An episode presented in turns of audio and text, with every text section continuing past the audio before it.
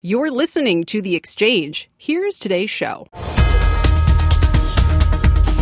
Thank you, Scott, and welcome to The Exchange, everybody. I am Brian Sullivan. Here's what's ahead in the next 60 minutes. It is the final countdown, if you will. We are an hour away from the Fed's first decision and news conference of the year, and the main thing to watch is not a change in interest rates. We'll explain. Plus, you know Apple's quarter was a big one. But there may be one area of concern that CEO Tim Cook raised that caught the attention of some investors. We'll dig in. And a warning from Starbucks restaurants battle it out over fake meat Facebook faces a big quarter, and Boeing CEO boosts investor confidence. We'll get to all that, but let's begin with today's markets in the green once again. And Dom Chu. All right, they were in the green most of the day, but they did dip red at one point, Brian. So we are building on yesterday's gains. As you can see, the Dow Jones up by about 115 points. That's just about a half a percent to the upside. The S&P 500 at the highs was up about 16 points. At the lows, they're down about five. So we're stuck right in the middle there still, though quarter percent gains, and of course the NASDAQ up about one third of 1%. Now, one of the big themes that we're watching what growth stocks, technology, communication services, those types of names have done outperformance wise versus value, more oriented, those types of names. Over the last year, two ETFs that track it, look at this. It's more than double performance in terms of those growth type stocks versus value. That gap getting even wider here in the first part of 2020. We'll see if that trend continues. And then the stock of the day we're just about 3% away from record highs in McDonald's shares. Again, just about 3% away from those record levels. We're up a huge, just since around this October area, 11% to the upside for McDonald's. Better than expected profits, sales in line. But the important part, Brian, to you here, McDonald's, U.S. and global same store sales, established restaurant location sales growth, better than expected. I'll send things back over to you. All right, Dominic Chu, Dom, thank you very much. All right, let's begin the hour with the countdown to the Fed decision. The Federal Reserve expected by basically everybody to hold interest rates steady. So the focus today is likely not on rates, but instead on the Fed's balance sheet, which has been expanding like a balloon at a kid's party. It's been buying 60 billion in T-bills every month since September. For more on the Fed and the markets and their connection, we're joined by Brian Belski, Chief Investment Strategist at BMO Capital Markets, Subhadra Rajappa is head of U.S. rate strategy at Societe Generale, and Joe Lavorgna, chief economist of Americas at Natixis. Subhadra, we'll begin with you. Everybody thought this is going to be a non-event, a non-event Fed meeting, and then we have the coronavirus kick in and real global growth worries. Does that change the Fed's thinking and statement and press conference? Um, probably not over the near term because I think it's still too early to sort of gauge what the impact of the coronavirus is going to be on the global economy. But the bond market is starting to send some very clear signals that, there, that there's a little bit of concern. If you look at the decline in, in, uh, in 10 year treasury yields, it's been quite dramatic over the last two weeks. Break evens are back to where they were uh, back you know, in, in August when things were starting to unravel, you know, 116 10 year uh, break evens. And also, if you look at real yields, real yields are close to zero. The big so what does that what does that tell you? What does the bond market then? What what message is it sending? The market's actually starting to price in cuts uh, for for this year. I mean, it was not in the in the price even a couple of weeks ago. Now there's a there's roughly I'd say one cut priced in for the second half. Joe, we getting a rate cut this year? We, uh, we won't, in my view, because the economy is going to surprise people to the upside. I'm very bullish on growth. Uh, we get a rate hike this year. We won't get a rate hike, but if the Fed is smart, I mean, I'd like the Fed to cut rates. The Fed cutting rates would be great because I believe the yield curve needs to be steeper, inflation expectation, real yields higher. So to me, my growth outlook doesn't suggest Fed needs to cut, although I like a cut. It's an insurance cut. Uh, Mark, I think, is probably too pessimistic uh, on, um, on, on growth. Uh, but the key thing is the Fed's balance sheet, as I know we'll talk about. That needs to keep growing and the market has grown with it. Brian Belski, one of our favorite charts lately, and I'm not saying it's a good chart, is the S&P against the Fed's balance sheet going back about 6 months and they're pretty much going up evenly with each other. You recently raised your S&P 500 target to 3675. How much if any of that is only because of the Federal Reserve? Well, first off, or maybe none of it. Well, 3675 is our best case scenario. We're still at 3400. But I would say this is that when you have a market that was multiple led, right? But I think we're transitioning this year. We're on Joe's camp that we're heading into more of an earnings driven market. So the majority of the upside that we've seen is multiple driven last year, especially in the fourth quarter. And what that chart shows you is that cheap money, lower risk-free risk-free rate, higher risk premium. That's what how models are put together in, in very simplistic ways, Brian. But we think simply what's happening with the bond market is similar to what happened in August is that foreign investors are coming back and buying dollar denominated assets, whether or not it's equities, Yep. bonds, or the dollar, because we are the stability trader. Well, it is States. simplistic. I mean, I'll, I'll put it this way for our for our viewers who may be like, "Oh, the Fed and rates." How about this? You have a credit card payment of two hundred dollars a month. Rates go down. You get a new credit card, pay off that balance. Now your monthly payment is one hundred and fifty. You now have fifty dollars in free cash flow. Companies are doing the same thing, are they not? Which then frees them up to do what? Buy back equities and drive earnings per share. Correct. Correct. Now, but the key, the key thing on the consumer side that I think most people are missing, we've had such a secular change, Brian, in terms of how much people are saving money and how they're smarter on the consumption side versus 10 years ago. And that's, that's a big change. On the corporate side, we do think heading into later in 2020 and into 2021, we're going to see, see some semblance of capex we haven't seen in our country for over 20 years. I think that's a key metric that is also going to help this whole notion that we believe is that 2020 is going to see the earnings trough and we're going to have more of an earnings driven market the second half of the year. Yeah, the consumer is in phenomenal shape. Uh, Brian alluded to high savings rate, extraordinarily low debt service burdens, Low energy prices. low energy prices, uh, but also household debt to income is at a 20 year low. I mean, other than a couple of specific sectors which have some fragility, broadly speaking, in aggregate, the consumer looks great. And how bearish can you be on the economy if the consumer is in good shape? Well, how about this? Let's just switch gears, Subhai. I'm not going to ask. No way am I walking you down that political line. Do not worry. however, however, we got a trillion dollar deficit, Yep. and we have candidates that are promising a lot of stuff, which is going to cost a lot of money. Do deficits matter anymore? Mm-hmm. And if so, how?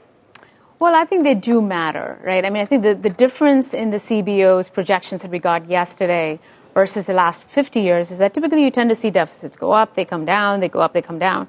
Now, for the next 10 years, we're expecting trillion dollar plus deficits every year. So the deficit to GDP ratio is going to go up to close to 5%. For the last 50 years, that was around 3%. So deficits are going up. Really, the, the big difference in the next 10 years, or at least in the last 10 years, has been that interest rates have been low. So debt servicing costs have been, have been So quite low. My, my eye just started twitching when you started having some of those numbers. But but so when you look at these numbers, which by the way, we really haven't seen those levels since wartime and like 1792. or I mean, literally something like that. Uh, does that mean that the Federal Reserve and the bond market must, at all costs, literally at all costs, keep rates low for a decade?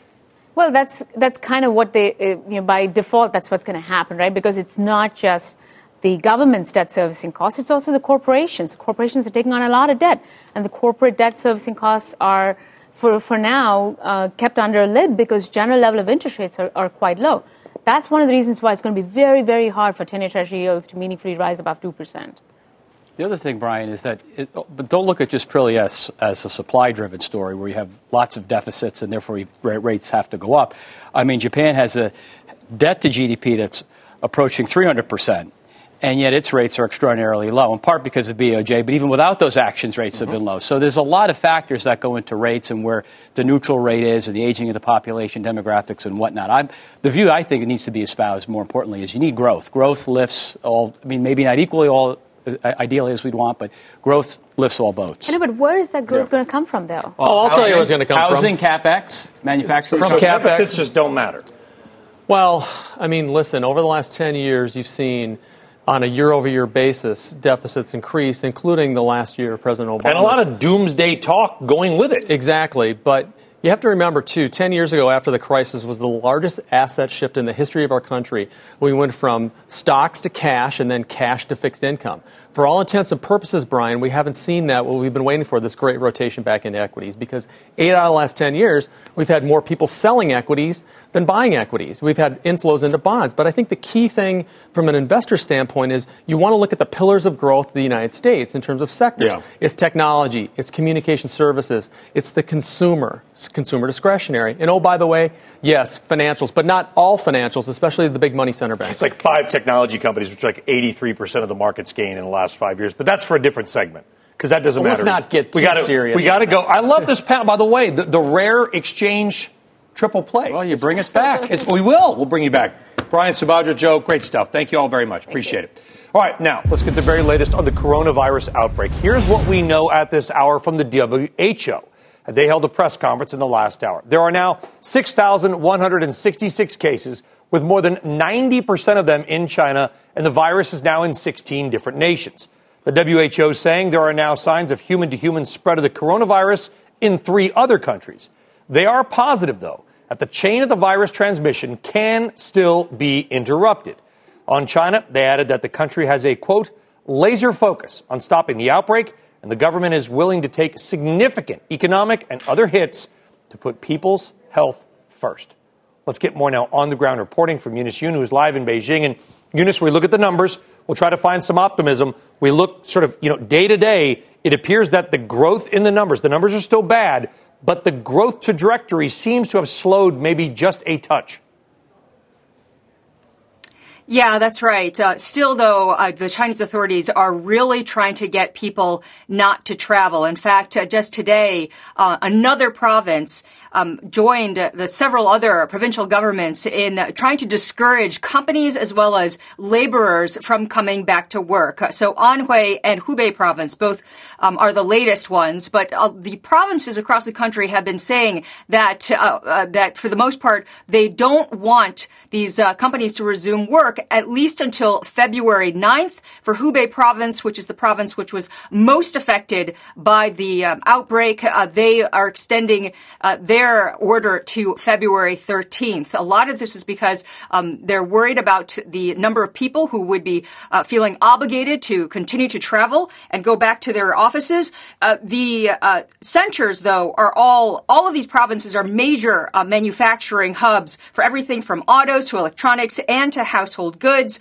Uh, the government has also turned its attention to trying to ensure supplies. In fact, the agricultural ministry is calling on all farms to switch into gear and plant quick growing vegetables because it's getting more difficult, even in the big cities, to um, have pre- uh, find fresh produce. Uh, Brian, one other thing I just want to throw out there: they're also trying to be careful about price gouging. In fact, there was one drugstore here in Beijing that was fined 430 $1,000 because it's been charging um, for th- a box of 3M masks. It's charging $121 instead of 20, so about six times more.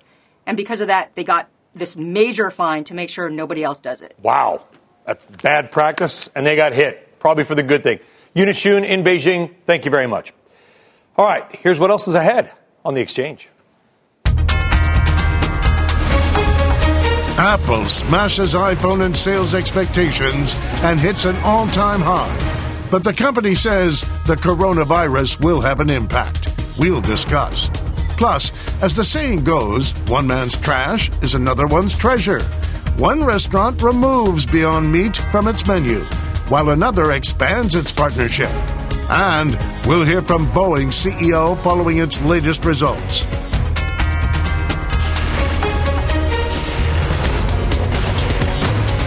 This is The Exchange on CNBC.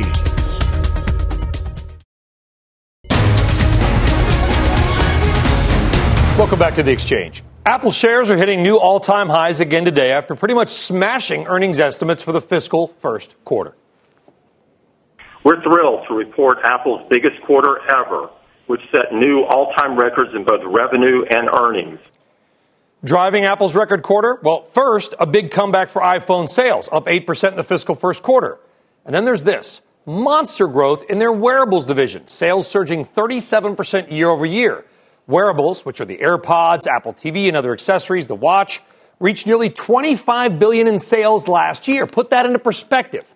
That Apple business, which basically did not exist just five years ago, now roughly has the same annual sales as Starbucks and Visa. Now, it is not all wine, roses, and AirPods. There may be a few clouds on the horizon for Apple with the coronavirus outbreak causing Apple to hedge its guidance for fiscal 2Q. Tim Cook telling Josh Lipton, quote, you can see from the range of guidance that it anticipates some level of issues there. Otherwise, we would not have a $4 billion range in that guidance. For more on what is ahead for Apple, let's bring in Laura Martin, Senior Internet and Media Analyst at Needham and Company. I think those numbers, fair to say, Laura, last night were pretty surprising to even some of the more bulls on Apple. Yep, Apple's our convictionless name, and they reported 92 billion of revenue versus consensus of about 88 billion. All of it was led by over delivery of iPhones. This iPhone 11 and its sisters um, is uh, was the number one selling iPhone in every single week of the quarter. Tim Cook said, and they delivered 56 billion of revenue for iPhones versus about a 50 billion dollar consensus estimate. So that all means that, uh, and they also said that they had a billion five active devices, which is up 100 million devices year over year. So we're getting more people into the ecosystem of Apple, more devices in that ecosystem. I wanted to make the note on your wearables comment, Brian, that 37% growth in wearables, despite the fact they ran out of both watches and AirPods. AirPods. Amazing. They, are actually out of stock in many of these products. The AirPod Pro, I think, is a couple month wait, correct? Yeah, it is. So that it's going to be even better when they actually get those back in stock. Yeah, I mean, let's just walk down the street in New York. I mean, everybody's got the white AirPods in their ear. I tried to talk to my daughter last night at home. She wasn't responding. I realized she had the AirPods in under her hair, probably drowning out her annoying father. That said, there was something in the 10 the 10K that I saw that, that worried me a little bit where they said that net sales overall might have fallen a bit, and there's a fear that perhaps the wearables might be cannibalizing maybe the phone business. Any risk there? You know, I would actually think of wearables as an on ramp into the ecosystem. We are hearing anecdotal evidence, and actually, Tim Cook mentioned it in answer to a question that some people are buying the watch first, and after they get the watch, um, this phone is actually where the memory for the watch resides. Uh, so actually, that's the on ramp. So I would say no. Wearables to me add another form of value, which is a lower cost on ramp into the eco- ecosystem of Apple.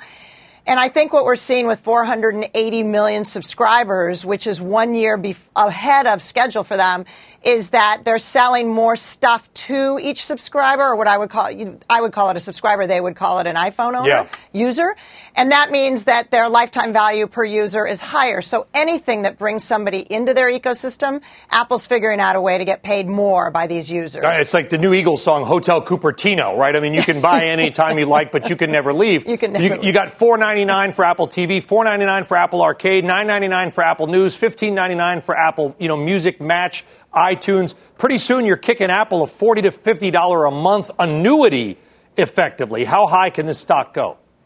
Um, so it's our conviction stock name for this year, and we continue to think there's upside to earnings, and we continue to think that there's upside to their valuation multiple as people recalculate the lifetime value per user inside their ecosystem. They're doing a great job at Apple. And a conviction by Laura Martin and Needham. Laura, was a real pleasure. Thank you very much. Talk to you soon. All right, on deck. Starbucks also beating on earnings, but again, cautioning that the Wuhan virus could change the 2020 outlook. We'll talk about that and everything else in rapid fire. And we believe this airplane is safer than the safest airplane flying today. End quote. That is what Boeing CEO David Calhoun told Phil LeBeau. And that's not all he said. This on a day where Boeing reports its first annual loss in more than 20 years. Phil did an outstanding 15 minute interview with Mr. Calhoun We'll bring you that story ahead. And as a reminder, you can always watch or listen to us live on the go on the CNBC app. Check it out, The Exchange. You.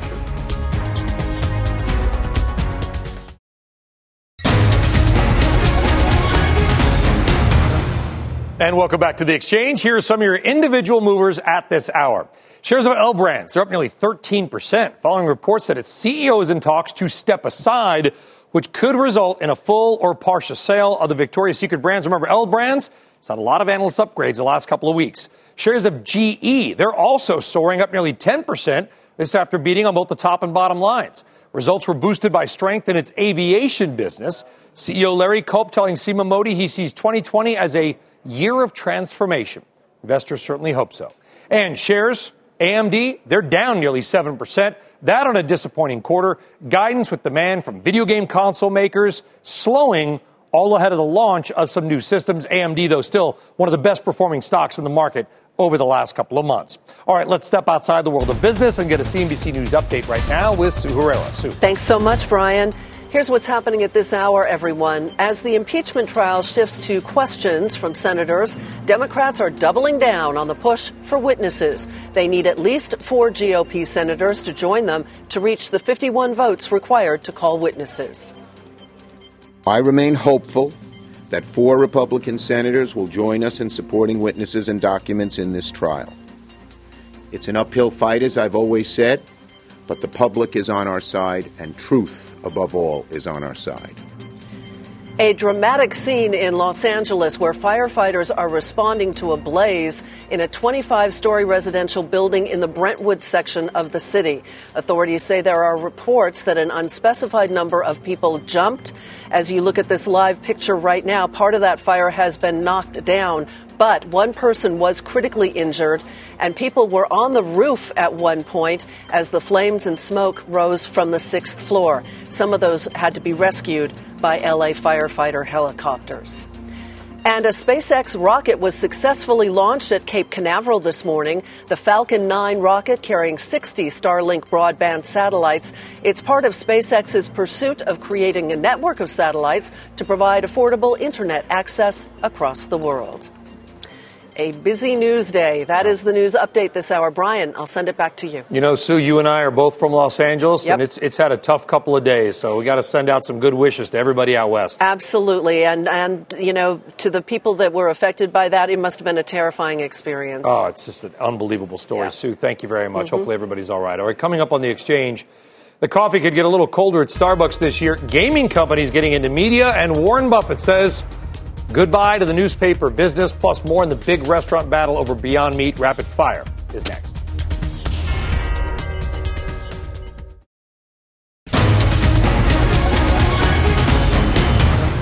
Coffee, media meets gaming, and fickle fast food. It is time for what else? Rapid fire. Here now to break down some of the stories you need to hear about with their takes. Kate Rogers, Dominic Chu, and Contessa Brewer. Ready? Ready. Ready. First, we're going to go even if you're not. Shares of Starbucks slipping after reporting earnings. Investors concerned about what else? The potential fallout of the coronavirus in China. Starbucks noting in its earnings that the virus will materially affect its fiscal 2020. They have closed more than half of their Chinese locations because of that virus. And the Starbucks CEO telling Squawk on the Street earlier today that more may close. Look, we're dealing with this on a daily basis. And so when, when there's a concern, we will close stores. And uh, we're going to do it responsibly and thoughtfully. Kate Rogers, it's not just the closed stores, the stores that do remain open apparently are also seeing their sales That's fall. right, because not as many people are going out right now. Clearly, people are really concerned. What's really fascinating about this is that Starbucks said it had one of its best holiday quarters ever in the company's history. And because of that, it had been looking to raise its guidance. And then when the coronavirus came out, now, as you said, it could materially affect, you know, their sales moving forward. So they're potentially going to have to lower their guidance. Um, China is their second home market. Those are Starbucks leaders' words about that market for them. They're really pushing aggressively into it. They've got a lot of competition. But it's only 10% of their sales. It is. They've got a lot of competition from Luckin, and they're seeing uh, China sales continue to grow quarter after quarter. So it is really important to them. And as you said, more than half of the Seems like Luckin, right the models long term are- would be a bigger threat than the coronavirus. Sure, fair Of enough, course, but, but but but at, at this point, the transparency is if you if you're if you're 10 percent of sales, you adjust the half. Yes, you adjust the models for traffic, so it just means the analyst expectations for comparable store sales globally then gets ratcheted Are they down because are they of getting it. any boost in delivery? Because don't, don't they have a partnership with Alibaba to They, deliver? they do, and that was brought up on Squawk on the Street this morning. But the mm-hmm. issue is, is that all of their stores in the Hubei province are currently closed right now. So if those stores are closed, you can't do delivery there. So that's something that they're not really able to capitalize on, and they're obviously monitoring it and may close more. So we'll have to see. All right, topic two the world of media, sports, and gambling colliding in a big way. Penn National Gaming agreeing to buy a 36% stake in Barstool Sports. It values Barstool at 450 million bucks, by the way. Penn National will get exclusive rights to Barstool's brand and access to its audience of roughly 66 million people, most of whom are sort of young guys. the stock is having its best day since October of 2001. Contessa Brewer, really interesting move. Penn National, kind of a you know mid-market gaming company, going with a contra- fairly controversial sort of sports site. largest domestic gaming company as it stands right now. They have 41 properties over 19 states. Their average gamblers in their 50s. They're looking to lower that age. And how do you do that? You partner for your sports betting moves with a company that is known for their 20 year olds, 30 year olds, and 40 year olds, you know. half of whom they think are already gamblers and on average bet more than $51 a pop. So this is an audience that Penn wants. It is such a big deal that uh, JP Morgan has already, its analyst has already raised a price target by five bucks now to uh, $33. Macquarie says that Penn could stand to position itself now to capture 10 to 15 percent of the U.S. domestic sports betting market. That's a really big deal. And yeah. they retain the right to have complete um, a majority stake, 50% in three years. So this is a this is a big deal because what it does do is it brings an added level to the sports betting franchise, which is the personalities involved in Barstool Sports. Mm-hmm. So this is very much media meets gambling, like you said but there's a cult following that Barstool has. And if you can even translate some of that into additional gaming revenue, get them to go to the big. Get them to go right. To, By the way, I think I saw. I think else. I saw this morning. Shannon Sharpe of Fox joined Fox Bet. Like the so there was two pieces of news, sports and gambling just coming right together, right together. All right. By the way. Tune into Mad Money tonight because Jim Cramer's got an interview with both the CEO of Penn National Gaming and he is called the Stool Presidente. Dave Portnoy, the, the CEO founder. and founder of Barstool Sports, will be on with Jim tonight. That should be a, a good one, an interesting one. Absolutely. It has been quite a dramatic 24 hours for Beyond Meat, if you can have fake meat be dramatic. Tim Hortons pulling Beyond Meat offerings from its menus in both Ontario and British Columbia, saying consumers were simply just not that excited about the Beyond Meat menu items that they anticipated. But on the other side, KFC announcing it will roll out Beyond Meat's plant based fried chicken in the southern U.S. because of strong consumer demand. Kate Rogers, how do we read this? You know, it's a really confusing one. The KFC test that they did with Beyond Meat this summer sold out in less than five hours. I think customers are very curious what does Beyond fried chicken actually taste like? Do they like it? Do they keep coming back? In the case of Tim Hortons, it didn't work Do we know out. Why? Uh, Pe- Everybody people think sausage? it could be could be a fad. I, I mean, that was a knows? sitcom in the eighties. Uh, I mean, Burger King had a huge blast off with the Impossible Whopper initially, and, we, have seen that momentum fade as mm-hmm. well. Mm-hmm. So this might just be this idea that there, there's a fad food element, there's a novelty out there for it, and then you'll start to see these things fade. So I think I think Dom, listen, you're a former mutual fund manager. From an investment perspective, I think when you look at Beyond Meat like we talked about a couple days ago, wouldn't you like to see a, a, store, whatever the chain is, have it and then increase the offerings over time because that says there's consumer pickup. Yes, people and, like it enough; so they need more. Here's what I would say: I, I'd say that right now, that the data point that you'll be looking for now is going to be Dunkin' Brands. Because what they do have is the Beyond Meat sausage patty. Mm-hmm. If you can see some traction there, then maybe there is a publicly traded entity that has to report results that is showing some kind of momentum. But for right now, Yum Brand seems to be the only one that's really showing that kind of a sign. Okay, go ahead. One, one other quick thought uh, McDonald's, obviously, everybody's still waiting. They did tease a burger announcement of some sorts of this year on the earnings call, but their new campaign is all about their actual beef burgers and how great they look and all these Maybe great close up shots of that. So if they're doing the smart opposite company. of what everyone Maybe they, doing, they know something we I mean, don't. look at their quarter, right? Maybe they were smart by waiting, and we'll see. All right. Finally, Warren Buffett's kind of a sad story, throwing the towel in on the newspaper business. Berkshire Hathaway is selling its newspaper empire to Lee Enterprises for just $140 million. Berkshire is known for almost never selling anything or any kind of its operating companies. So, Dom, it's kind of a rare move and, and, kind of a sign of the times, given he, you know, Warren Buffett had been such a big newspaper supporter. Well, not just that. I, I still continue to believe that local news is probably one of the things that you want to invest in because it's boots on the ground. It's places where you kind of get that, that feel for the real stories in America. And, and the fact that these things are going away kind of saddens us, saddens us a little bit uh, uh, of the, the overall picture. The issue is whether or not that's favoring things because of technological advances like the New York Times, the Washington Post, the Wall Street Journal, other big ones where people just increasingly go to because they've become magnets for eyeballs in terms of the, the overall technology and social media space. I just see this differently. Number one, Buffett still is got a piece of the action because he's lending Lee $576 million at 9% interest. So it's not like it, it, it, no longer matters to him whether these businesses do well because he wants them to be able to pay the interest on the loan they're taking out. The other thing, but that also says that Lee Enterprises probably couldn't get debt because there's no reason to pay nine percent unless can, unless that, when the Fed is keeping the interest only rates so low. you can that, go. That's only true. And, go. and and having worked in local news for much of my career, I will say this: when people go in and they want to make money at local news, what they do is they often cut costs. And Lee says that they're going to be able to do that here. They have to watch out because what makes local news valuable is when you are delivering a uh, service that everyone wants. And how do you do that? Deliver quality local news. And you can't do that if you don't invest in It- journalism. listen, it's sad. You wonder where the kids are going to get their local news from down the road if anybody cares. And even if you don't care about Well, local get it from Social media. There have been a Yeah. yeah, but who? Social media. But there has to be somebody behind. It can't just be Joe on Twitter is giving But you it news. is. That's That- the new that's- paradigm. No, but they're making stuff That's up. the- It's just- that's but they're scary. making It's stuff scary. up. I know, and that's what's scary about it. That's the point. There has to be because they, they, there's been proof. It raises municipal borrowing costs when crooked politicians are not investigated because they can just do what they want. We need to have some kind of low. By the way, you want to see your kid in paper hitting a home run, right? I mean, Yes. Mm-hmm. remember Yes. that as a kid? You're like, oh look, Dom Chu My scores parents the still have winning clippings goal. of all of my, my whatever I did in the local news when I was a kid. We still- we want to see them. We want to see them. in Bring them in. Bring them in a shoebox All right, Kate Rogers wins that round. Kate, Dom, and Contessa, thank you both very much. Appreciate it. All right, still ahead. Facebook higher with earnings on deck tonight. The key things you need to watch for coming up. Plus, you know those Facebook memory alerts you get in your news feed? Well, we're going to do the same for Facebook. We've got the good, the bad, and the really ugly of Facebook in the last two years, along with the surprising outcome.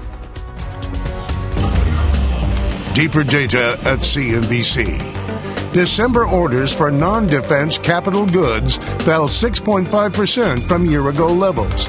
Excluding aircraft, that figure was down nine tenths of a percent.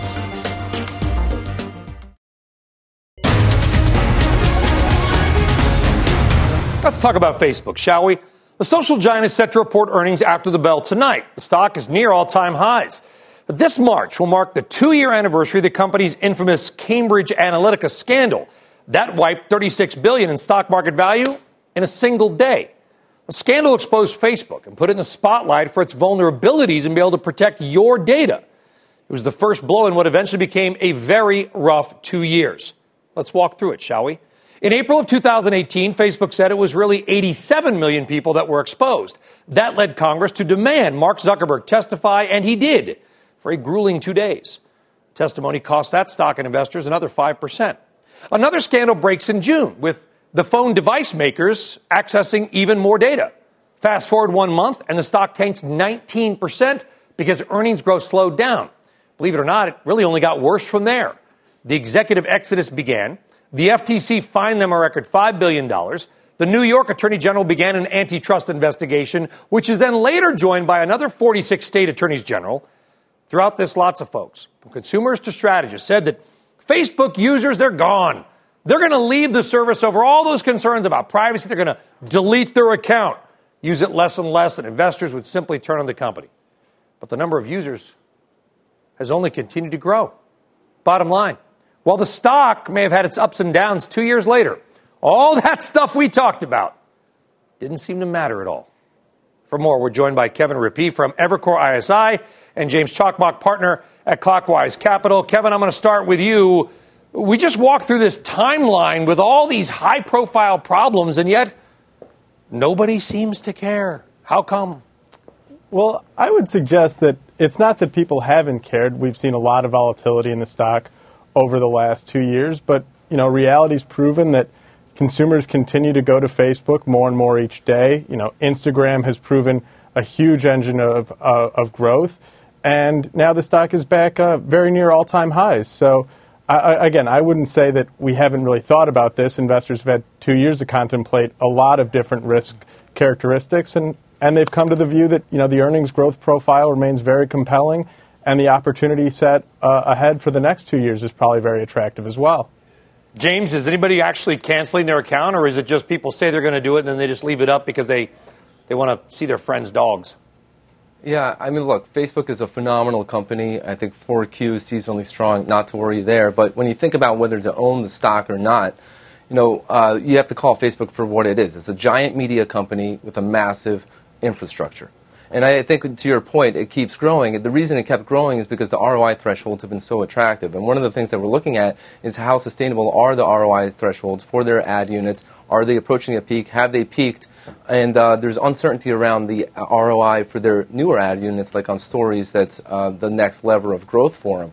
And I think you're seeing that uh, in the revenue upside that we saw for 2019. Only 3% revenue upside versus 30% accretion in the stock price. And I think that multiple expansion story has left the barn. In the meantime, you have ever increasing costs as it relates to infrastructure, privacy, security, content, content Yeah. oversight. So I think you have to ask those questions as you look into the coming quarters. Kevin, does the election pose any risk to Facebook? Because, by the way, I think I've heard that fa- you know some people think Facebook was involved. You know, so I'm wondering as we head to even a more contentious election, what's Facebook's role going to be? Are investors going to get nervous about it?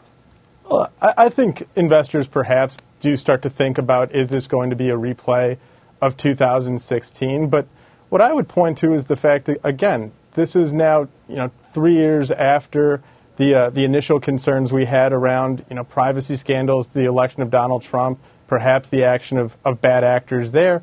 And you know, Facebook in that time has taken, I- would say, you know, pretty aggressive steps to curb a repeat of that scenario. Uh, and you know, as we think through, you know, the potential impact to engagement, you know, uh, on the election, it seems like that should be, you know, relatively benign.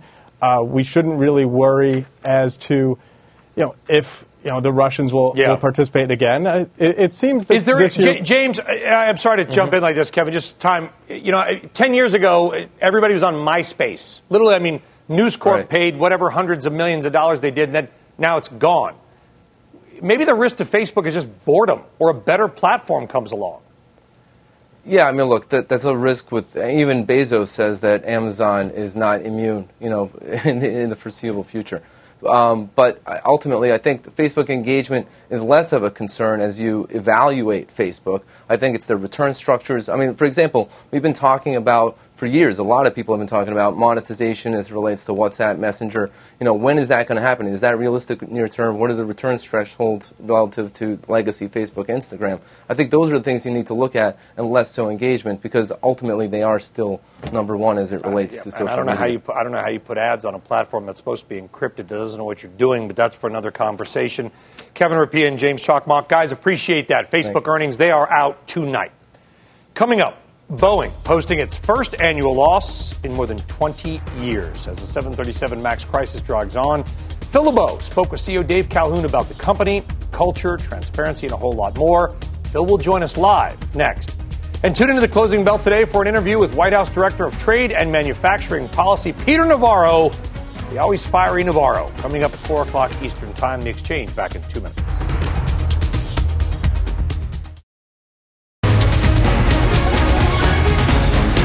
Well, shares of Boeing, a rare day higher after new CEO David Calhoun seemingly gave investors something to believe in. He spoke with Phil LeBeau earlier today in a long ranging interview on a day where the company posted its first annual loss in more than 20 years. Phil joins us now with more. And Phil, I literally the interview was I think 14 or 15 minutes. I mean, aw- awesome stuff. I mean, Calhoun, you came in, he came in hot. What were some of the main takeaways? Well, there's a couple of things. First of all, the stock's moving higher mainly because David Calhoun is saying, hey, look, this is a realistic expectation in terms of when the MAX will be back in service. And yes, Boeing did announce that it's going to have costs associated with the MAX now topping $18 billion. Among the new costs, paying the airlines, aircraft leasing companies another $2.6 billion. The overall cost to produce this over the lifetime of the airplane, another 2.6 billion. And then shutting down and restarting the assembly line, that's going to cost $4 billion. But as I mentioned, CEO Dave Calhoun once again reaffirmed his guidance that by mid-year, they hope to have the 737 MAX ungrounded. That's based on conversations with regulators, based on their conversations with the people who are working on the fixes. Here he is talking about how important it is that he is giving realistic guidance to investors. The media, my uh, customers, our employees, they'll judge me every step of the way here. I'm not going to predict it's going to be perfect. Um, but what I will do is I will, I will put realism into every one of our assessments every step of the way, and I will listen to everybody that's involved directly in the process.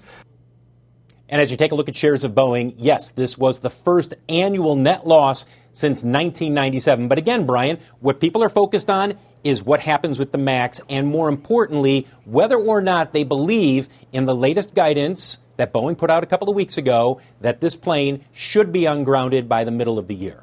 And what stuck out to me was how adamant and forceful David Calhoun Yes. was, Phil, where he was like, I am not going to say when this plane will fly. It's the FAA, it's not me. I mean, he did the exact opposite of Muilenburg. A- absolutely. And I should also point out one other thing that stands out when you talk with Dave Calhoun.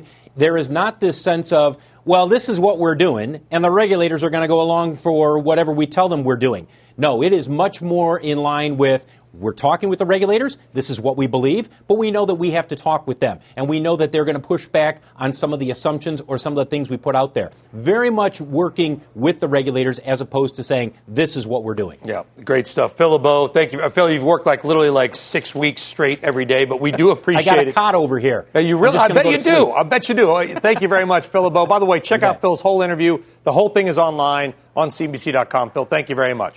All right, that does it a little bit early for the exchange. Why are we going out early? The first Fed decision of the decade will pick up. Power Lunch Live on the other side of this break. Give you a preview, 2 o'clock. You got that Fed decision. I'll see you later. You've been listening to The Exchange. Make sure you're subscribed to get each episode every day, same time, same place.